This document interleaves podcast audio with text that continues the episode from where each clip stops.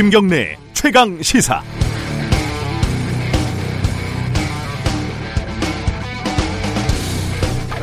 예전에는요 마스크 쓰고 다니는 사람 보면은 뭔가 은밀한 일을 하는 음지의 세력 뭐 이런 느낌이 있었고 뭐 얼굴 노출을 꺼리는 연예인병 걸린 사람 그리고 뭐 아픈 사람 이렇게 좀 여겼었죠 근데 요즘은 반대로 마스크 안 한 사람을 보면은 참 매너 없는 사람 남에 대한 배려가 없는 사람 아무 생각이 없는 사람 이런 생각이 듭니다 이 세상이 바뀐 거죠 마스크뿐만 아니라 많은 것들이 달라지고 있습니다 정치와 경제 같은 시스템까지 바뀌고 있다. 이런 말까지 나오고 있어요.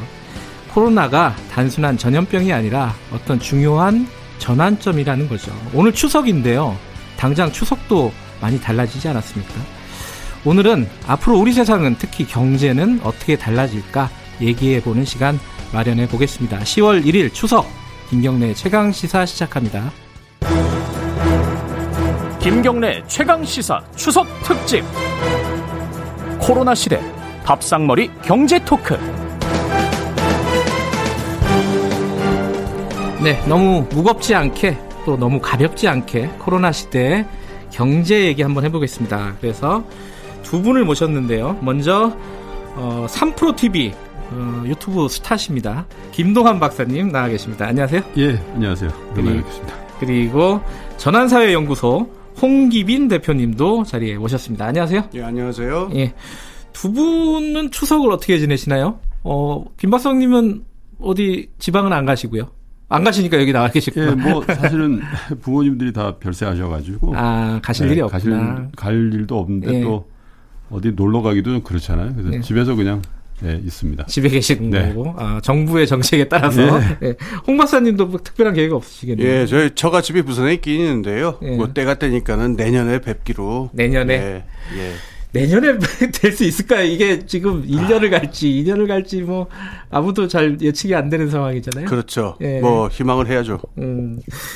자, 어, 이 코로나 시대의 경제 뭐 너무 좀 큰 얘기 같으니까요.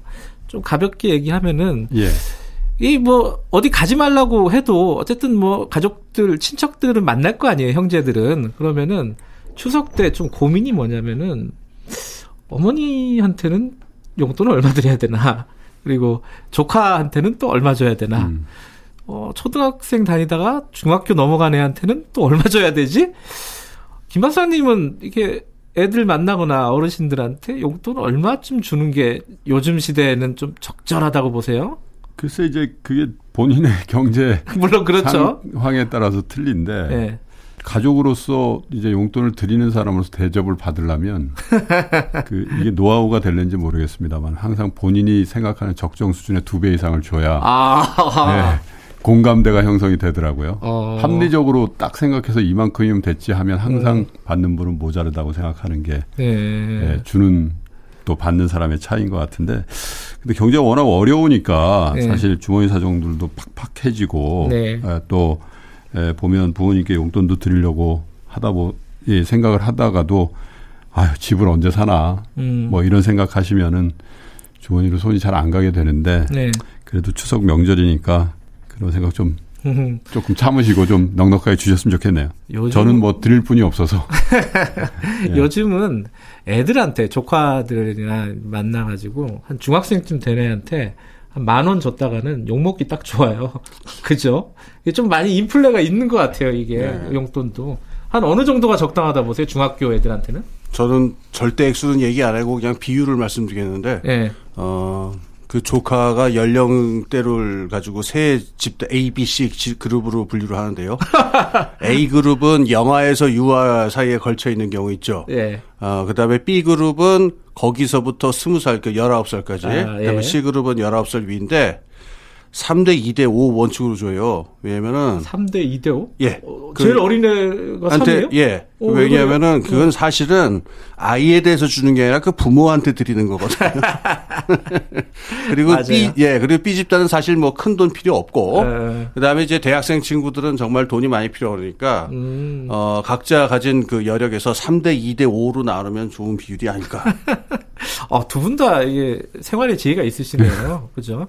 생각했던 본인이 생각하는 것보다 한 두 배쯤 줘라. 네. 칭찬 받으려면 그죠? 아니, 주고 뭐 안 좋은 소리 들을 필요 없잖아요. 아. 한번 1년에 한두 번 주는데. 요번에 약간 통신비가 약간 그런 느낌이었는데. 그래. 그러고, 어, 3대 2대 5. 어, 네. 좀 적절한 비율인 것 같아요. 아, 근데 별로 성공적인 것 같지는 않습니다. 욕 많이 먹고 있습니다, 저는. 그래요? 음. 네. 주고 욕 먹는. 그렇죠. 네. 아, 오늘 무슨 얘기부터 할까 그러다가 추석 때 아무래도 좀 지금 들으시는 분들은 운전을 하시거나 어디 이제 그래도 가시는 분들이 있으니까요. 비, 네. 피치 못해서. 그러거나 아니면은 아침에 일어나서 유튜브 막 습관적으로 트시는 분들이 있거든요. 그렇죠. 실시간 방송. 또 애청자분들도 계시고. 추석 때 조금 가벼운 얘기부터 좀, 아, 이게 가볍다고 해야 되나? 돈 얘기니까요. 그죠? 야, 요새 뭐, 또, 주식값이 얼마나 됐나, 뭐, 주식이 얼마나 올랐나, 이런 얘기들은 일상적으로 하는 얘기니까요. 부동산하고 주식 얘기를 먼저 좀 해볼게요. 네. 주식부터 해보죠. 부동산은 네. 그래도 약간 좀 멀어졌어요. 요새는 주식이 좀 뭐랄까 이슈더라고요. 음. 굉장히 많이 올랐었잖아요. 최근에 약간 조정 국면은 있는데 어 일단 그게 제일 걱정일 거예요. 이거 너무 많이 올라서 이제 떨어지는 일만 남은 거 아니냐?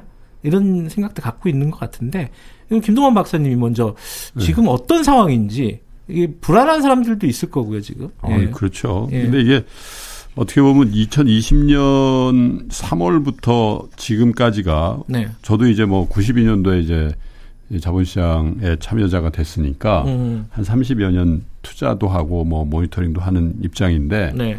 굉장히 에, 의미 있는 한 해입니다. 이렇게 개인 투자자들이 에, 주식 투자를 활발하게 음. 한 예가 없습니다. 제, 음. 제 기억이 맞다면. 그래요?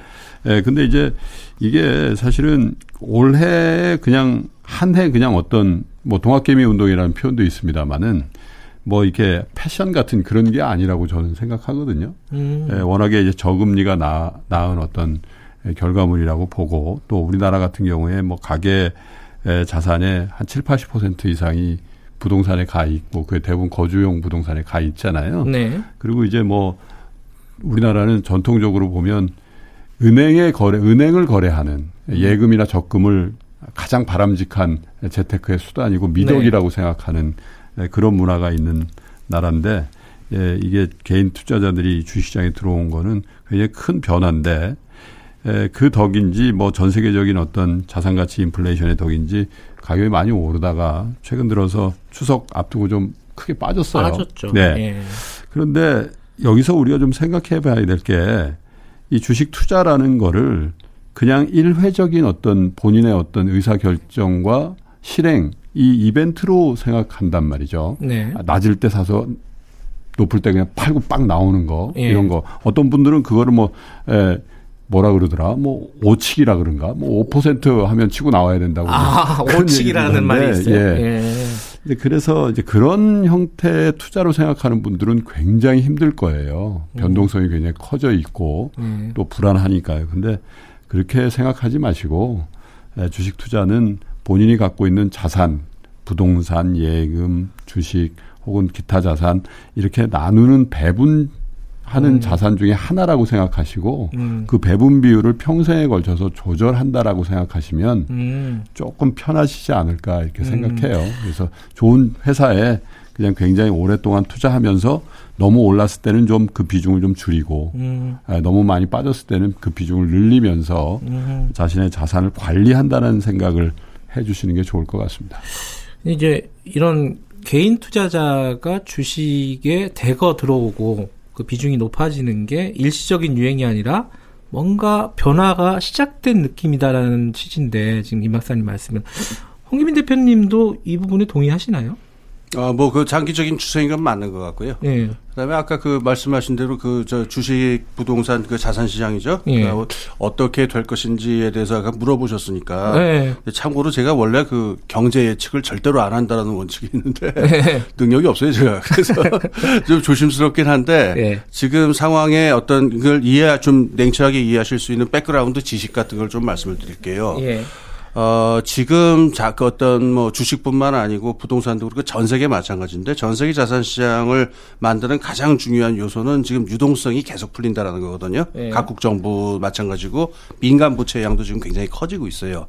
근데 여기서 하나 기억하셔야 될 게 있는데 네. 코로나 사태가 터지기 전에 이미 전 세계의 그 부채 총량 여기에는 이제 국가 부채랑 민간 부채 다 합친 건데 이게 역사적 최고량이 이미 올라 있었어요. 음. 그러니까 올해 초 1월에 그 발표된 작년까지의 집계인데 전 세계 GDP 공공 및 민간 그, 그 부채를 GDP 전 세계 GDP로 나누면 한 322% 정도 나와요. 그러니까 3배 정도를 지금 레버리지를 하고 있는 음, 상황이었어요. 빚이 그만큼이다. 그렇죠. 예. 그래서 어 이게 그러니까 뭐 교과서에 나오는 식으로 보면 이미 자산 시장이 많이 거품이 낀 게 아니냐라는 얘기가 나올 수 있는 상황인데. 음. 그런데 올해 상황이 어떠냐면은 코로나 때문에 지금 각국 정부가 거의 경쟁적으로 돈을 지금 재정 팽창을 하고 있거든요. 그래서 미국 같은 경우에는 사실 지금 2차 대전 이후에 최대 그 재정 적자 폭인데 음. 지금 전시 경제 상황이라고 말할 수도 있어요. 예. 그리고 연준 의장도 지난 7월에 뭐라고 그러냐면은 아 지난 8월 말에 어 당분간 인플레이션 걱정 따위는 하지 않겠다. 음. 그냥 완화된 기조의 그, 그, 그 돈풀기 정책으로 가겠다는 얘기를 분명히 했기 때문에 어, 워낙 그 코로나 사태 이전에도 지금 유동성이 많이 풀려 있는 상태에서 네. 올해 민간부채, 공공부채가 굉장히 더 많이 풀릴 텐데 보통 왜 화폐 수량 방정식 그래서 돈이 많이 풀리면 물가가 오른다 이런 경제 상식이 있는데 이게 전체 경제에서는 항상 맞는 건 절대로 아니거든요. 네. 근데 자산 시장에서는 대충 맞는 경향이 있어요. 음. 풀려가 나가는 돈의 양이 오르면 전체 어, 가격은 인플레가 나타나게 돼 있어요. 그러니까 지금까지 지금 전 세계 어느 자산 시장이라 할 것 없이 계속 값이 올랐던 거는 지금 그거에 영향이 있는데 이제 제 결론 말씀은 이래요. 앞으로는 좀 다를 거예요. 음. 이미 그러니까 그 플레이 그 선수들이 전 예. 세계적인 예. 선수들이 지금 이 상태가 오래 지속될 수가 없다라고 하는 보고서를 많이 내고 있고 음흠. 굉장히 지금 리스크 관리를 많이 해야 된다는 얘기라니까 예. 돈은 풀리고 여기 전체 시스템에 대한 불안은 가중되는 상황이니까 몰리는 자산으로만 몰릴 가능성이 높아요. 음. 그리고 내려가는 자, 그러니까, 그러니까 자산 시장 전체가 같이 행복하기보다기보다는 자산 시장 안에서 빈부격차가 굉장히 크게 벌어질 가능성을 저는 뭐 조심스럽게 전망합니다. 그러면 이제 자산 시장이 여러 가지가 있는데 그 주식 시장은 어떨까? 이게 이제 지금 얘기잖아요. 음, 그렇죠. 지금 주식이 뭐 제일 네. 전형적인 경우인데 주식은 이제 업종에 따라서 회사에 따라서 워낙 그게 다르게 나타나니까요. 네. 지금은 뭐 많이 가라앉았습니다만 얼마 전에 테슬라가 어마어마하게 올랐었잖아요. 네. 그런 경우 같은 경우에 이제 뭐 전형적인 경우라고 할 수 있죠. 음. 근데 이제 말씀하셨듯이 지금 상황, 이렇게 돈을 막 풀어내는 상황이 언젠가는 이제 바뀔 거 아닙니까? 그죠? 네. 바뀌는 데다가 지금 실물 경제는 안 좋은데 주, 주식은 굉장히 올라 있는 건 누구나 다 인정을 하는 예. 거잖아요. 그렇다면은 굉장히 좀 위험한 상황 아니냐. 음. 아까 말씀하신 대로 일시적인 유행은 아니라서 이런 이런 어떤 자산 관리 차원에서는 계속 가져갈 수는 있겠지만은 네. 지금 좀 어, 계속 투자를 이 지금의 비율로 하는 거는 좀 위험한 거 아니냐 이런 생각도 드는데. 그게 이제 그 우리 김현희 기자께서 저에게 네. 두 가지 질문을 섞어서 하신 거거든요. 그렇죠. 시장에 대한 전망과 투자에 음. 대한 태도를 음. 이제 두 가지가 섞여 있는 건데 시장에 대한 전망은 사실 저도 잘 안 하는 편이에요. 아, 두 분 다안 네. 하시는구나. 왜냐하면 뭐 네. 여러 가지 변수가 있어서 네. 그게 안전하죠 안 하는 게 저는 못 해요. 네. 뭐 안전해 뭐 저를 보호하려고 한다기보다 대부분 잘 안 맞기도 하거니와요. 그렇죠. 예. 근데 이제 이런 거죠. 경제는 안 좋은데 왜 주식시장이 이렇게 올라야 돼? 음. 이 얘기를 사실 올해 초 그 코로나19가 극심했던 시, 점부터 계속 말씀들을 하세요. 음흠. 근데 그거는 좀 설명을 드릴 수가 있는 게 예. 경제가 안 좋으니까 어떻게 하나요? 돈을 많이 풀어서 경제를 살리려고 하잖아요. 중앙 정부나 중앙은행이 다 예, 이제 우리나라도 홍 대표님이 말씀하신 그런 부분이죠. 예, 그런 건데 예. 근데 이제 돈을 풀어서 경기를 살리려는 목적은 예. 기업들은 투자를 하고 가게는 소비를 하라고 돈을 푸는 거거든요. 네. 근데 이게 지금 아주 특수한 상황이 벌어진 거죠. 글로벌 팬데믹 상황이니까 지금 영국이나 유럽은 다시 락다운 한다는 거 아니에요. 네. 돈을 풀었는데 돈을 쓸 수밖에 써야 되는 주체인 가게와 기업은 투자도 안 하고 소비도 안 할 수밖에 없는 상황을 또 음. 정책적으로 한단 말이에요. 음. 그렇지 않아요. 네. 그러니까 그 돈은 소비되고 투자되어야 될 돈인데 이게 다른 형태 그렇다고 돈을 저희 금고나 호주머니에 그냥 넣어놓고 있을 수는 없으니까 자산을 산단 말이죠. 음흠. 그 자산이 어디냐? 부동산, 주식, 금융상품 이런 데죠. 네. 그러니까 에, 부동산 같은 경우는 우리는 워낙 많이 올라 있는 상황이고 그러니까 이제 주식은 뭐 박스피다 뭐 상대적으로 저평가다 이런 얘기도 하니까 일시적으로 그 풀린 유동성이 우리의 경우에 주시장으로 쭉 빨려 들어가는 음흠. 그러니까 경기는 안 좋은데 주시장은 오를 수 있는 그런 음. 토대가 음. 마련돼 있는 거고요. 오를 수는 있는 상황이다. 예. 그런데 그러면 이게 언제까지 될 거냐? 그러니까요. 좋은 말씀이세요. 아까 유동성을 그러면 이제는 풀지 않고 조일 때까지는 그렇지 않겠냐 이런 추론이 가능하잖아요. 근데 그게 저도 그렇고 많은 전문가들이 생각할 때는 당장 내년 혹은 내후년 이게 멈춰질까 이 부분에 대해서 좀 자신이 없어요. 왜냐하면 어. 경기가 급반등할 것 같지도 않고 예. 이 코로나 19라는 녀석이 갑자기 우리한테 사라질 것 같지도 않거든요. 그래서 음. 그리고 미국 연준이라든지 각국 중앙은행들도 돈을 만약에 죄기 시작하면 그냥 몰래 하는 게 아니고요. 얘기를 합니다. 예. 네. 시그널을 줘요. 네. 네. 나 금리 올립니다, 이제. 네. 또 금리 올리기 전에도 여러 가지 이제 코멘트들이 있으니까 최소한 그때까지는 네. 이 유동성에 의한 자산 시장의 이 버블 현상이 자산별로도 차별화가 됐고 자산 내에서도 주식 시장에서도 되는 주식 안 되는 주식 음. 굉장히 극명하게 나눌 수 있고 또 up down도 굉장히 크게 벌어질 수 있으나 네. 당장 올해 말에 끝나고 내년 초에 끝날까? 음흠. 이 부분에 대해서는 다시 한번 좀 생각해 볼 부분이 있다고 봅니다. 음. 그건 뭐 예측이 지금 딱 떨어지게 할 수 있는 부분은 아니겠죠, 누구나. 그죠? 이게 이제 어, 말씀하신 아까 홍 박사 아, 홍, 홍 대표님이 말씀하신 것처럼 언젠가는 끝날 거다. 그건 뭐 당연한 말인데 그게 예, 예. 도대체 언제냐? 이거는 참 이거를 제가 예측하는 건 아니고요. 네. 그 중앙은행이 어떤 원칙으로 움직이는가, 그거를 이제 그 가이드가 되실 수 될수 네. 있을 것 같아요. 그걸 말씀을 드리면은 어, 미국을 필두로 해서 대부분 중앙은행들이 걱정하는 건 두 가지인데 하나는 실업률이고 하나는 인플레예요. 예. 근데 지난번 파월 의장 얘기가 지금은 인플레 걱정할 상황이 아니고 한참 못 미쳐 있다. 그 노동 시장의 고용에 한참 못 미쳐 있다. 그래서 어느 시점이 이제 금리를 올리는 시점이면은 두 가지가 있는데 어, 노동 시장이 과열되어 있다라고 판단하는 시점에 보통 금리를 올립니다. 네. 그거는 어, 그 전에는 우리가 자연 실업률이라는 걸 계산했었는데 이제는 안, 안 하기로 했다고 그러지만은 음. 노동 시장에서 자연 실업률이라고 하는 거에 완전히 근접을 해갖고 너무 지금 고용률이 올라갔다라고 판단을 하면은 인플레가 나타날 수 있다라고 해서 그때 올리거든요. 네. 근데 요번에 파월 의장이 한 얘기는 그런 일은 당분간 오지 않을 것 같다라고 하는 걸 강하게 암시하고 있어요. 음. 그래서 금리를 오린다거나 이렇게 쫄, 쪼인다거나 네. 하는 시점이라고 하는 거는 각국에서 그 노동시장에서 고용률이 완전히 개선이 되고 어 그걸 실물 경제가 살아나는 지표로 본다라고 하면은 중앙은행이 그때부터 행태를 바꾸는 신호가 올 겁니다. 그러니까 음. 그걸 참조하시고 기억해 주시면 될 것 같아요. 그 이 주식 얘기로 더 들어가면은 아마 이것도 아마 프로그램 끝날 때까지 해야 되는 얘기라서 살짝 넘어가면은 아까 이제 그 자산 시장을 대표적으로 얘기하면은 주식하고 부동산이잖아요. 우리가 보통 예. 일반 사람들이 생각하기에. 근데 자산은 우리가 좀 약간 인플레가 원래 있었기 때문에 네. 이제 주식 시장으로 돈이 쭉 빨려 들어갔다고 하는데 그럼 부동산은 이제 어떻게 되는 거냐? 예. 이 부동산도 사실은 전체적인 큰 변화가 있고 정부 정책에 대한 얘기가 있고 약간 범주가 좀 다르긴 그렇죠. 합니다. 다르긴 한데 좀 전체적인 얘기를 먼저 좀 해볼게요. 어, 부동산이 우리 자산 뭐 보통 일반 사람들의 자산 분배 비율로 보면은 어, 우리는 거의 대부분이 다 부동산이었잖아요, 사실은. 음. 뭐 주식은 뭐 하는 사람들만 좀 일부 한다 이런 느낌이었는데 달라지는 거 아니냐 아까 전체 일시적인 트렌드가 아니라는 말씀하신 게 그런 맥락이라면 부동산 시장은 좀 완전히 좀 달라지지 않을까 장기적으로 보면은 이런 예측을 하시는 분들도 있더라고요. 어떻게 아, 보십니까? 부동산은 빠지고 주식만 올라간다. 네.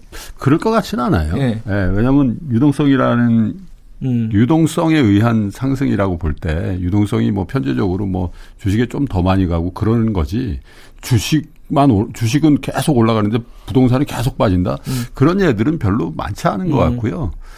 우리나라 주식시장, 부동산 시장이 그 다른 나라 부동산 시장하고 구조적으로 좀 다른 게 있죠. 뭐냐면 어떤 게요? 예, 전세 제도가 있잖아요. 아. 예, 전세를 끼고 산다는 건 일단 레버리지를 일으킬 수 있는 있다는 얘기거든요. 네. 그렇잖아요. 전세를 끼고 집을 사놓을 수 있다는 건 이게 투자 목적의 거주용 부동산이 생길 수 있다는 건데 그런데다가 저는 뭐 개인적으로 이제 경험이 이제 미국에도 살아보고 영국에도 살아보고 또 유럽의 다른 나라에도 살아본 아, 경험인데 예, 진짜로 제가 그런 경험이 있어요. 미국에 제가 뉴욕에 살 때 지인들이 집을 사겠다 그랬더니 그렇게 말리더라고요. 집은 재테크의 수단이 아니라고 그러면서 또 한 번 얘기해 준 게 뭐냐면 집을 살 때 100채 이상 봐야 된다는 얘기를 하더라고요. 오. 집이 다 다르니까. 예. 예. 근데 우리 김 기자님 집 사실 때 몇 채나 보셨어요? 집을 아예 안 보고 사는 분도 있죠. 아파트 청약이 안 보고 사는 거잖아요. 청약도 물론 그렇고 그냥 유통시장에 살 때도 무슨 아파트에 우린 다 브랜드화 돼 있죠. 마포에 뭐 무슨 무슨 아파트 몇 네. 평형 무슨 향 몇 층 그러면 대충 호가가 나옵니다. 네. 그러면 아 12억이에요. 그러면 우리가 주식 거래하듯이 이렇게 하잖아요. 그거 괜찮은 것 같은데요. 뭐 11억 한 7천만 원 안 될까요? 이렇게 얘기를 한다면 이런 거래를 하는 나라가요. 전 세계적으로 거의 없어요. 음. 예. 우리는 브랜드화돼 있고 또 굉장히 규격화돼 거래 단위로서 규격화돼 있거든요. 그래서 다른 나라에 비해서 이 주택 거래량이 늘 수밖에 없는 그런 구조가 돼 있는 상태에서 에, 예, 거기다가 저금리가 되다 보니까 에, 예, 주식시장 주식시장보다는 주택시장으로 먼저 몰렸다라고 보는 건데 근데 이제 대출을 조이고 그죠? 거기다가 여러 가지 세금에 대한 에, 그런 어떤 제약들이 굉장히 구체적으로 좀 강화됐거든요. 음. 그래서 아마 에, 빠진다기보다는 조정을 받는다든지 좀 덜 오른다든지 음. 그렇다고 주택 시장이 갑자기 폭락을 한다? 유동성이 이렇게 많이 풀리는데 주택 시장은 폭락을 한다? 그렇게 보여지지는 않고요. 상대적으로 주식이 조금 더 유리한 환경이다라고 생각하는 거지 주택 시장은 에, 그 유동성에 반해서 확 떨어진다라고 예측하기 사실 어려울 것 같아요. 예, 그러니까 가격이 올라가고 내려가고의 문제도 중요하지만은 시장 자체가 좀 아까 말씀하신 대로 우리나라 어, 부동산 시장은 굉장히 특이하다라고 말씀하셨잖아요. 특별한 시장이다. 전 세계적으로 보면은 독특한. 근데 그런 것들이 좀 달라지는 건 아니냐 혹시? 예. 그건 어떻게 보십니까? 예, 그 부분을 제가 좀 말씀드릴게요. 우리가 예. 그 부동산 시장에서 많이 혼란을 겪는 그 문제 하나가 있는데. 예. 그 이 학교 경제학에서도 이걸 잘 안 가르치는데요. 그 재화 시장하고 자산 시장은 전혀 다른 종류의 시장이에요. 음흠. 재화 시장이라고 하는 거는 생산자가 네. 물건과 서비스를 생산을 하고 그걸 필요로 하는 사람이 구매해서 그냥 삶을 누리는 그 시장인데 자산 시장이라고 하는 거는 아주 험하게 이야기하면 돈 놓고 돈 먹히고 누구나 다 더 많은 그 저 자산을 불리기 위해서 거래를 네. 하는 성이지인데 전혀 다른 시장이에요. 그래서 우리가 그걸 잘 알려주는 얘기가 허생전 있죠. 허생전에 나오는 그 과일 시장, 허생이 돈벌찌개. 네. 그게 전형적인 재화 시장이고요. 네. 거기다 대고 이제 변 부자였나요? 그 쌀도 한번 그렇게 해봐라고 그랬더니 그거는 서민들한테 큰 타격이 가기 때문에 절대로 안 된다 이런 적이 뺨을 있었죠. 때렸다든가 허생이 뭘 내가 네. 그랬다 그러더라고요. 그런데 여기서 우리가 물어봐야 될 질문인데 주식이나 채권 같은 건 보통 유가증권이라고 해서 이게 자산 재화 시장이 아니라 자산 시장이 명확하게 자산이라는 게 굉장히 명확한데 부동산은 재화인가요, 자산인가요? 어. 이게 애매하죠. 어허. 근데 이게 놀랍게도 지금도 그 공식적으로는 부동산을 내구재로 지금 그 분류하고 있을 거예요. 재화로 분류한. 예, 예, 예. 그래요? 자산이 아니라요. 음. 그래서 정확, 인데 이 비슷한 예를 우리가 석유라든가 원자재 시장 같은 게 비슷한 것들이에요. 이거는 소비재로서의 의미도 있지만은 자, 가지고 있으면 돈이 된다는 자산의 의미도 있거든요. 네. 그러니까 이렇게 두 개가 애매하게 섞여 있는 종류의 시장의 전형적인 경우에 부동산 음. 시장이. 지금 많이 혼란이 벌어지는 거 하나는 그런 부동산이 자산으로 봐야 되느냐 재화로 봐야 되느냐 음. 이걸 가지고 이걸 수요 공급의 원칙으로 설명하거나 대처하려는 분들이 있는데 자산 시장의 측면으로서의 부동산은 그거 다 빠져나가게 돼 있어요. 음흠. 그러니까 주식 시장하고 싸워서 이기는 정부란 건 없거든요. 음흠. 그리고 반대로 자산 시장 부분에 대해서는 철저한 규제라든가 질서 잡힌 어떤 어, 저 조치가 필요한데 이 부분을 갖다가 무제한 자유를 줘야 된다. 이렇게 되게하면은 이제 19세기 미국 자본주의처럼 음. 혼란스럽게 되겠죠. 음. 말씀이 좀 길어졌는데 지금부터 벌어질 일은 저는 이럴 것 같아요. 지금 다 느끼시겠지만은 우리나라에 가령 어디 이런 말씀드리기는 좀 그렇지만 좀 낙후된 지역에 한 30년 된 연립주택 같은 부동산을 놓고 자산이라고 생각할 사람은 많지 않을 거예요. 그런데 반대로 지금 수도권의 아주 뜨거운 지역에 있는 한 뭐 몇십억짜리 아파트를 놓고서 이걸 재화다라고 말할 사람도 많지 않을 거예요. 여기서 참조하셔야 되는 게 서울의 경우에 이 부동산 시장이 이미 세계 부동산 시장에 연동이 돼 있어요. 음흠. 전 세계 한 10대 안에 들어가는 거대 도시이기 때문에 네. 어떤 경우라 하더라도 이 여기 특수한 곳에 아주 비싼 아파트나 이런 부동산 같은 것들은 국제적인 투자자들하고도 관계가 있기 때문에 국제 부동산 시장과 연동도 있을 겁니다. 음흠. 그런데 아까 말씀드린 것처럼 뭐 낙후된 지역이라든가 그렇지 재화로서의 성격이 더 강한 부동산의 경우에 앞으로도 그렇게 큰 상승세가 계속될 수 있느냐 그거는 잘 모르겠어요. 그래서 음. 제가 아까 처음에 말씀드린 대로 이 자산 시장에서의 격차 라는 게 부동산 시장에서 아마 좀 더 크게 드러나지 않겠느냐. 음. 그러니까 아주 재화로서의 성격이 강한 부동산들은 세계 시장과 연동돼서 움직일 거고 그렇지 않은 쪽은 어, 둔화되지 않겠느냐. 알겠습니다. 일단 뭐 잠깐 어, 숨좀 쉬고 돌아와야겠네요. 지금 여러분들께서는 어, 김경래 최강시사 추석 특집 밥상머리 경제 토크 어, 김동환 박사님 그리고 홍기빈 대표님과 함께하고 계십니다. 최강 시사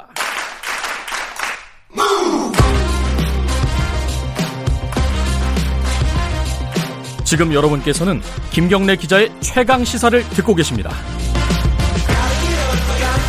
네, 아, 이 경제 얘기 하고 있는데 사실은 이 경제 얘기가 어떤 층위에서 얘기하느냐에 따라서 굉장히 얘기가 달라지는데 네. 사실은 이제 청취자분들도 그렇고 저치 일반인들은 아, 어떤 주식이 오를 거야. 그 부동산 앞으로 강남은 어느, 어느 정도 오를, 오를 거야. 어때 언제 빠질 거야. 뭐 이런 얘기가 더 궁금하실 수는 있지만은 그런 얘기를 하려면 또 부분이 말씀하신 이런 좀 약간 일반적인 얘기, 전체적인 얘기를 좀 안 할 수도 없는 네. 상황입니다. 그 다른 얘기를 하나 여쭤보면 부동산 관련해서 네. 그 지금 뭔가 좀 변화가 있는 거는 사실인 것 같아요. 부동산 시장 자체가. 그런데 어 정부에서는 지금 집값을 잡으려고 어 20차례 넘는 대책들을 계속 내놨잖아요. 그건 또 잘 말을 안 듣는 것 같아요. 이게 이제 뭔가 좀 헷갈리는 상황인 거예요. 음. 시장은 좀 변하는 것 같은데 정부 정책은 하나도 안 먹히는 느낌도 들고 이 여기서 이제 혼란스러운 거죠. 일반 소비자라든가 집 집을 살려고 하는 사람, 팔려고 하는 사람들은 음. 지금 이 시장을 어떻게 이해해야 되는지. 그 아까 이제 두 분이 이제 한 한 분씩 말씀해 주셨는데 조금 어려운 얘기였던 것 같은데 조금 네. 더 풀어서 좀 말씀을 해 주세요. 먼저 김동환 박사님이 좀 말씀해 주시죠. 부동산이 2014년 이후부터 많이 올랐잖아요. 네. 네 그건 이제 대내외적인 그 이유가 다 있다고 봐요. 네. 그러니까 기본적으로 전 세계가 다 유동성을 푸는 시점이었기 때문에 아까 홍 박사님 말씀하신 것처럼 우리 서울의 부동산이 딱 그냥 섬처럼 외딴 섬처럼 음. 떨어져 있는 게 아니고 네. 전 세계 자산 시장 안에서 움직이기 때문에 네. 에, 자산 가격이 오를 수밖에 없는 그런 연간에 들어섰다라는 게 일단 가장 큰 이유가 될 거고요. 네. 그 다음에 이제 전 정부에서 에, 빚을 내서라도 투자를 하는 게 좋겠다라고 음. 해서 네. 에, 장관 때 그런 이제 부동산을 좀 이렇게 활성화시키는 조치들을 많이 했지 않습니까? 예. 그런 이제 여파도 있고요. 그리고 이 정부 들어와서도 일관되게 부동산을 제약하는 정책을 쓴 것 같긴 한데 부분적으로 잘 이렇게 뜯어 보면은 아 이건 부동산 올리는 정책이었네라고 차, 사후적으로 해석되어질 정책들도 한개몇 가지가 있어요. 네. 예를 들면 임대 에, 주, 주, 주택을 임대해서 에, 그 사업으로 영위하라고 했을 때 그런 분들에게 굉장히 큰 혜택을 줬거든요. 활성화 정책을 했죠. 예, 임대사업자. 그래서 예. 이제 사후적으로 보니까 그렇더라. 예. 이런 비판을 받는 거 아니겠어요? 그래서 에, 그런데 이제 그 부동산이라는 게 크게 보면 오르기도 하고 내리기도 한다는 생각을 해 주셔야 되는데 우리의 내 구조는 있잖아요.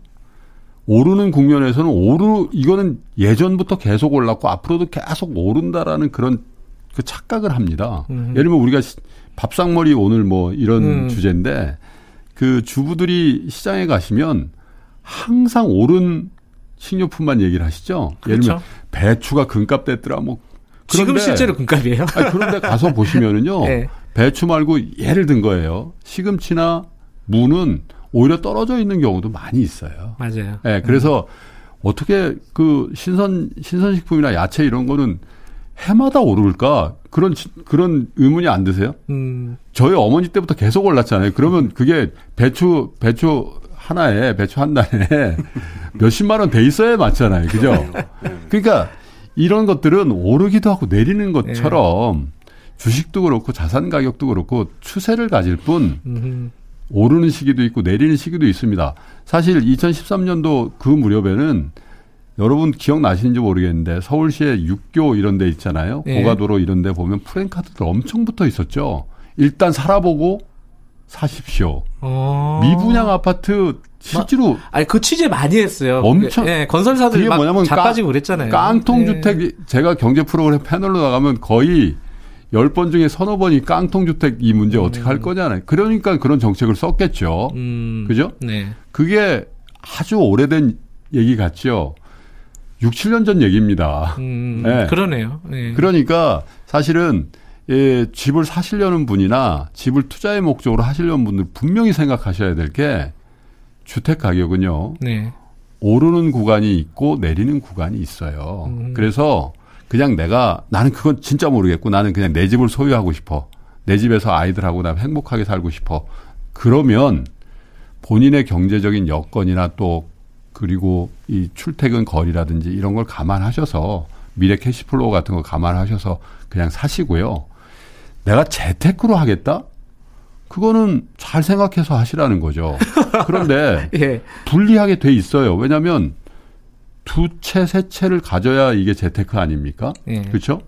근데 두 채, 세 채 가진 사람들은 2013년, 2014년의 조건과 지금 현재 2020년, 2021년의 조건이 굉장히 다릅니다. 예, 세금을 비롯해서요. 그러니까 투자를 할 때 어떤 사람은 먹고 시작하는 거고 어떤 사람은 주고 시작하는 거예요. 누가 이길 확률이 많겠습니까? 음. 더 많이 먹어야지 주고 시작한 걸 다 회수할 거 아니겠어요. 그죠? 예. 그래서 에, 두 가지 말씀을 드립니다. 미래를 어떻게 예측을 하겠어요. 그러나 한 가지 분명한 거는 주택 가격도 아파트 가격도 지역에 불문하고 예. 오를 때도 있고 내릴 때도 있다는 생각을 꼭 해주십사 하는 거고요. 예. 실수요라면 그걸 내가 바닥에서 정확하게 찝어내겠다는 욕심을 버리시는 게 좋겠다. 아. 예. 왜 박사님 말씀하신 것처럼 주택은 자산으로서의 기능도 하죠. 그런데 이 사용재로서의 의미가 분명히 있고 저는 항상 말씀드리는 거는 저도 20년 동안 한 아파트에 살고 있는데요. 그건 저의 삶의 터전이고 저희 가족의 역사의 현장이거든요. 예. 그 역사의 현장을 왜 재테크에 넣어서 집 한 채 있는 사람이 그렇게 신경을 써야 되는 집을 못 사는 건 안타깝죠. 돈이 없어서. 예. 그런데 그걸 정말 바닥에서 사서 고점에서 팔아야 되는 그 한 채를 가지고 그런 생각을 좀 버리시는 게 인생을 좀 행복하게 사시는 지름길이라고 제가 꼭 권해드립니다. 근데 이게 요즘에 이제 영끌이란 말 들어보셨잖아요. 네. 뭐 영혼까지 끌어다가 뭘 한다는 얘기인데 음. 어 20대 30대가 집 부동산을 영끌을 해가지고 이제 온갖 이제 대출 다 받고 있는 돈 다 긁어서 뭐, 뭐 어머니 아버지한테 좀 도와달라고 해서 어쨌든 한 채라도 어디든 사자 뭐 이런 분위기가 약간 있었던 것 같아요. 그런 거는 사실은 지금 말씀하신 대로 합리적으로 생각하면은 네. 내가 살 건지 뭐 이게 투자인지 뭐 이렇게 생각할 수 있는데 이 약간 급박한 사람들 이제 20대 30대 입장에서 보면은 아니 이러다가 내가 평생 집 못 가지는 거 아니야 막 이런 불안감 때문에 사는 경우가 있단 말이에요. 이거는 또 좀 다른 문제 아니냐 이런 생각도 좀 들어요. 영끌 얘기에 이제 하고 싶은 얘기 두 개가 있는데 어, 두 개가 있으세요? 하나는 예. 어 영혼에 대해서 해드리고 싶은 말씀이 있고 영끌 하시는 분들 근데 그 얘기는 좀 나중에 하고 뭐 예. 그거는 제가 어, 먼저 그 영끌이라고 하는 현상이 나타나는 부분에서 많은 얘기들이 되고 있는데요. 조금 거시적으로 사회 좀 장기적인 사회 경제적 배경을 하나 볼 필요가 있는 것 같아요. 뭐냐면은 우리나라 중상류층 진입으로의 길이 급속하게 막히고 있다라고 하는. 음, 이건 또 그, 다른 문제네요. 그렇죠. 예. 그래서 지금 막 이 막차를 놓치면 끝장이다라고 하는 생각 음, 있잖아요. 음, 네. 이게 아마 영끌 심리의 기초가 되어 있는 것 같아요. 네. 네. 조금만 상수를 해드리면 이래요. 그러니까는 제가 그냥 좀 그 좀 몰상식하지만 그냥 막 직설적으로 말씀드리겠습니다. 예. 그 우리나라에서 중상류층이라고 그, 이, 그 치부되기 위해서는 세 가지 삼각형을 갖춰야 되는데 첫 번째는 정규직이나 전문직의 직업을 직업을 가져야 돼요. 네. 그리고 두 사람 최 두 사람 다 그 가급적이면은 그 남그 그 아버지 어머니 다 맞벌이 예. 맞벌이요. 예. 두 번째로는 집을 가지고 있어야 돼요. 음. 그것도 괜찮은 집, 가급적이면 똘똘한 집.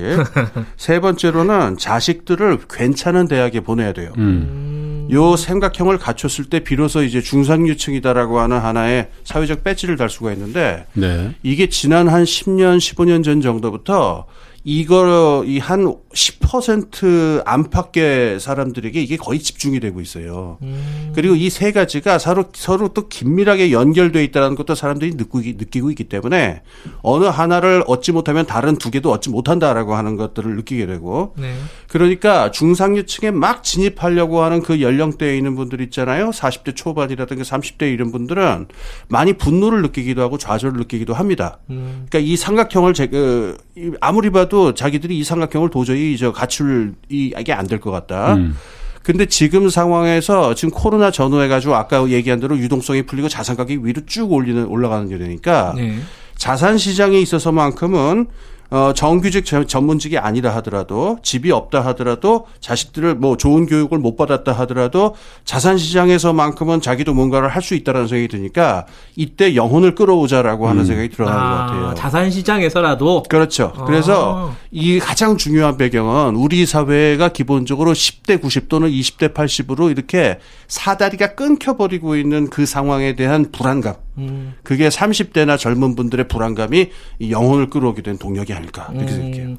아까 영혼에 대해서도 한 말씀 해주신다고 했는데. 예. 그, 그 얘기 좀 마저 드릴게요.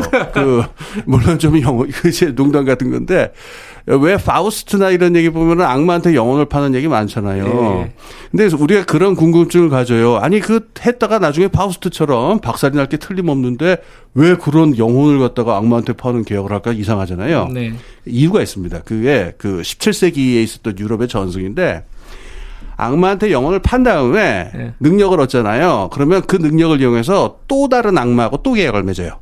아. 그래서 거기서 또 다른 능력을 가져서 또 다른 악마를 타고 또 계약을 맺어갖고 어. 요새 말로 좀 돌려막기 비슷하게 해서 최초의 계약을 맺었던 그 악마들을 다 제압할 수 있는 어떤 능력을 최종적으로 얻게 된다. 오. 이런 겁니다. 그래서 그 계약을 하는 거예요. 그래서 이게 지금 금융의 원리랑 굉장히 비슷하게 되어 있는데, 어, 영, 그, 파, 그, 괴테 파우스트에 보면은 메피스토펠레스가 그 파우스트 보고 하고 싶은 거 아무거나 하도록 내버려 두잖아요. 나중에 최후의 순간 전까지. 그렇게 후한 대출가는 없어요. 영혼을 끌어오시게 되면은 어떻게 되냐면은 계속적으로 더 자신의 수익 창출 능력을 늘려가지고 음.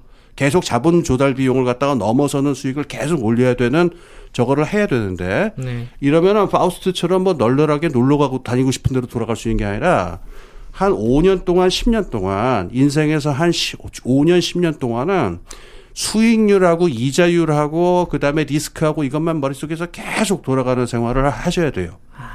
그러니까 뭐 이걸 이거 필요하다 그러면 뭘 당연히 하셔야 되는데 예. 어 악마 이게 영혼을 끌어온다는 거에는 항상 대가가 있다. 예. 그 악마는 그렇게 그 쉽게 놀지 않는다. 그것도 좀 기억하셨으면 좋겠어요. 아 이게 경제 얘기에서 이게 철학 얘기로 영혼에 대한 얘기로 네, 굉장히 의미심장한 말씀하신 것 같네요. 네. 그, 그 그럼에도 불구하고 그게 이제 막 유행처럼 번지기도 하고 아마 그런 아까 이제 어떤 상실감, 좌절감, 분노감 이런 게 있다는 건데 그게 없어지지는 않잖아요, 지금. 음. 그럼 이 사람들한테 도대체 뭐라고 얘기해야 되나? 이렇게 당신 영혼 팔면은 앞으로 음. 3, 5년간, 10년간 힘들 거야. 이렇게 얘기한다고 말을 들을 것 같지는 않거든요. 그게 어떠... 정부가 할 몫이죠. 음. 네. 그 사실은 우리가 좀 자조적으로 영끌이라는 그 저 용어를 씁니다마는 네. 굉장히 심각한 거예요. 음. 왜냐하면 에, 10년 전에 네. 에, 자기 아빠는 자기 자기 부모님은 그냥 직장 생활 열심히 하고 남는 돈으로 은행에 예금한 거예요. 음. 근데 친구 아빠는 어 이거 아닌 것 같은데 인플레이션 자산 가격 인플레이션 오는데 어디선가 듣든지 본인이 느꼈든지 음. 레버리지 일으켜서 강남에 아파트를 사고 또 최근 몇 년 동안 미국 주식하고 이렇게 했어요. 자산의 자산의 규모가요 쉽게 10배 이상 차이 납니다. 실제로. 어. 어이 그거 같은 수입인데 어떻게 10배 이상 차이나? 그 레버리지에다가 자산 가격이 상승을 해버리면요. 그러니까 아니 이거 10년 전에는 저 집이나 우리 집이나 같았는데 지금은 저 집은 엄청 부자가 되고 우리는 상대적으로 굉장히 가난해진 거거든요. 그걸 내 세대, 내 제너레이션은 난 반복하기 반복할 수 없다라는 그런 음. 어, 절박함 같은 것들이 반영돼 있는 거거든요. 음. 그런데 이렇게 영끌에서 그 절박함을 행동으로 옮겼어요. 그게 대출이잖아요. 그죠? 네. 가진 대출을 할 수 있는 모든 대출. 그럴 때 대체로 이 자산 가격은 또 변곡점을 보일 때가 많거든요. 그렇죠. 또 좌절해요. 맞아요. 그러면 미리 유동성을 가지고 있는 사람이 또 수익을 낼 가능성이 많습니다. 음흠. 그러면 정부가 뭘 해야 되냐면 그 변동성을 축소시키고 그 영끌을 꼭 굳이 영끌을 하지 않아도 적어도 내가 안정적으로 거주 문제를 해결할 수 있도록 해줘야죠. 음. 젊은 층에게. 음. 그래서 공공임대라든지 청년주택이라든 이런 걸 하는 거거든요. 네. 그래서 에, 그런 부분에 대해서 아직도 굉장히 미진합니다. 네. 에, 그래서 에, 우리가 그냥 재밌게 하는 용어가 아니고 네. 정부가 해야 될 일이 너무 많다라는 어떤 그런 음. 숙제를 주는 그런 용어인 것을 이 방송을 듣는 공무원분들 좀 생각해 주셨으면 좋겠습니다. 하신 말씀에 대해서 아주 뭐 적극 공감이고 하나만 덧붙여서 말씀드릴게요. 네. 그 재화 시장하고 자산 시장 아까 말씀드렸는데 자본주의 시장에는 경제는 이 두 가지가 다 필요해요. 그런데 전혀 다른 두 개의 원칙으로 접근해야 되는데 재화 시장은 사람들의 좋은 삶이 생활이 가능하도록 그 가격이라든가 양을 조절해 주는 게 원칙이고요. 자산 시장이라고 하는 거는 투명하고 예측 가능, 음. 되, 가, 최대한 투명하고 음. 공정하게 운영되도록 규제하는 게 원칙입니다. 예. 근데 지금 참 중요한 말씀 하셨는데 지금 부동산 문제도 그렇고 그 밖에 여러 가지 문제 있어가지고 자본주의가 폐해를 보일 때는 사람들의 삶에 직결되어 있는 문제들이 자산으로 넘어가는 과정에서 벌어지는 혼란들이거든요. 음.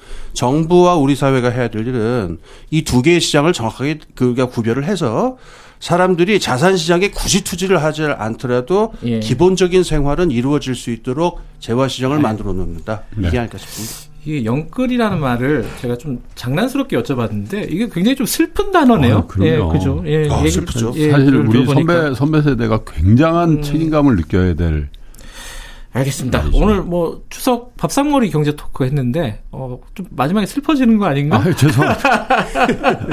하지만 어, 예. 맛있는 거 먹으면 되죠. 뭐. 예. 예. 어, 오늘 명절 날인데 두 분 나와주셔서 감사드리고요. 예. 어, 명절 잘 세시기 바라겠습니다. 어, 지금까지 대한금융경제연구소 김동환 박사님 그리고 전환사회연구소 공동대표 어, 홍기빈 박사님과 함께 얘기 나눠봤습니다. 오늘 두 분 고맙습니다. 감사합니다. 네, 감사합니다. 노래 좀 하나 듣겠습니다. 어, 이 마지막에 좀 덜 슬픈 노래요. 어, 돈으로는 어, 사랑을 살 수 없다. Can't buy me love. 비틀즈 노래 들으면서 1부 마무리하겠습니다.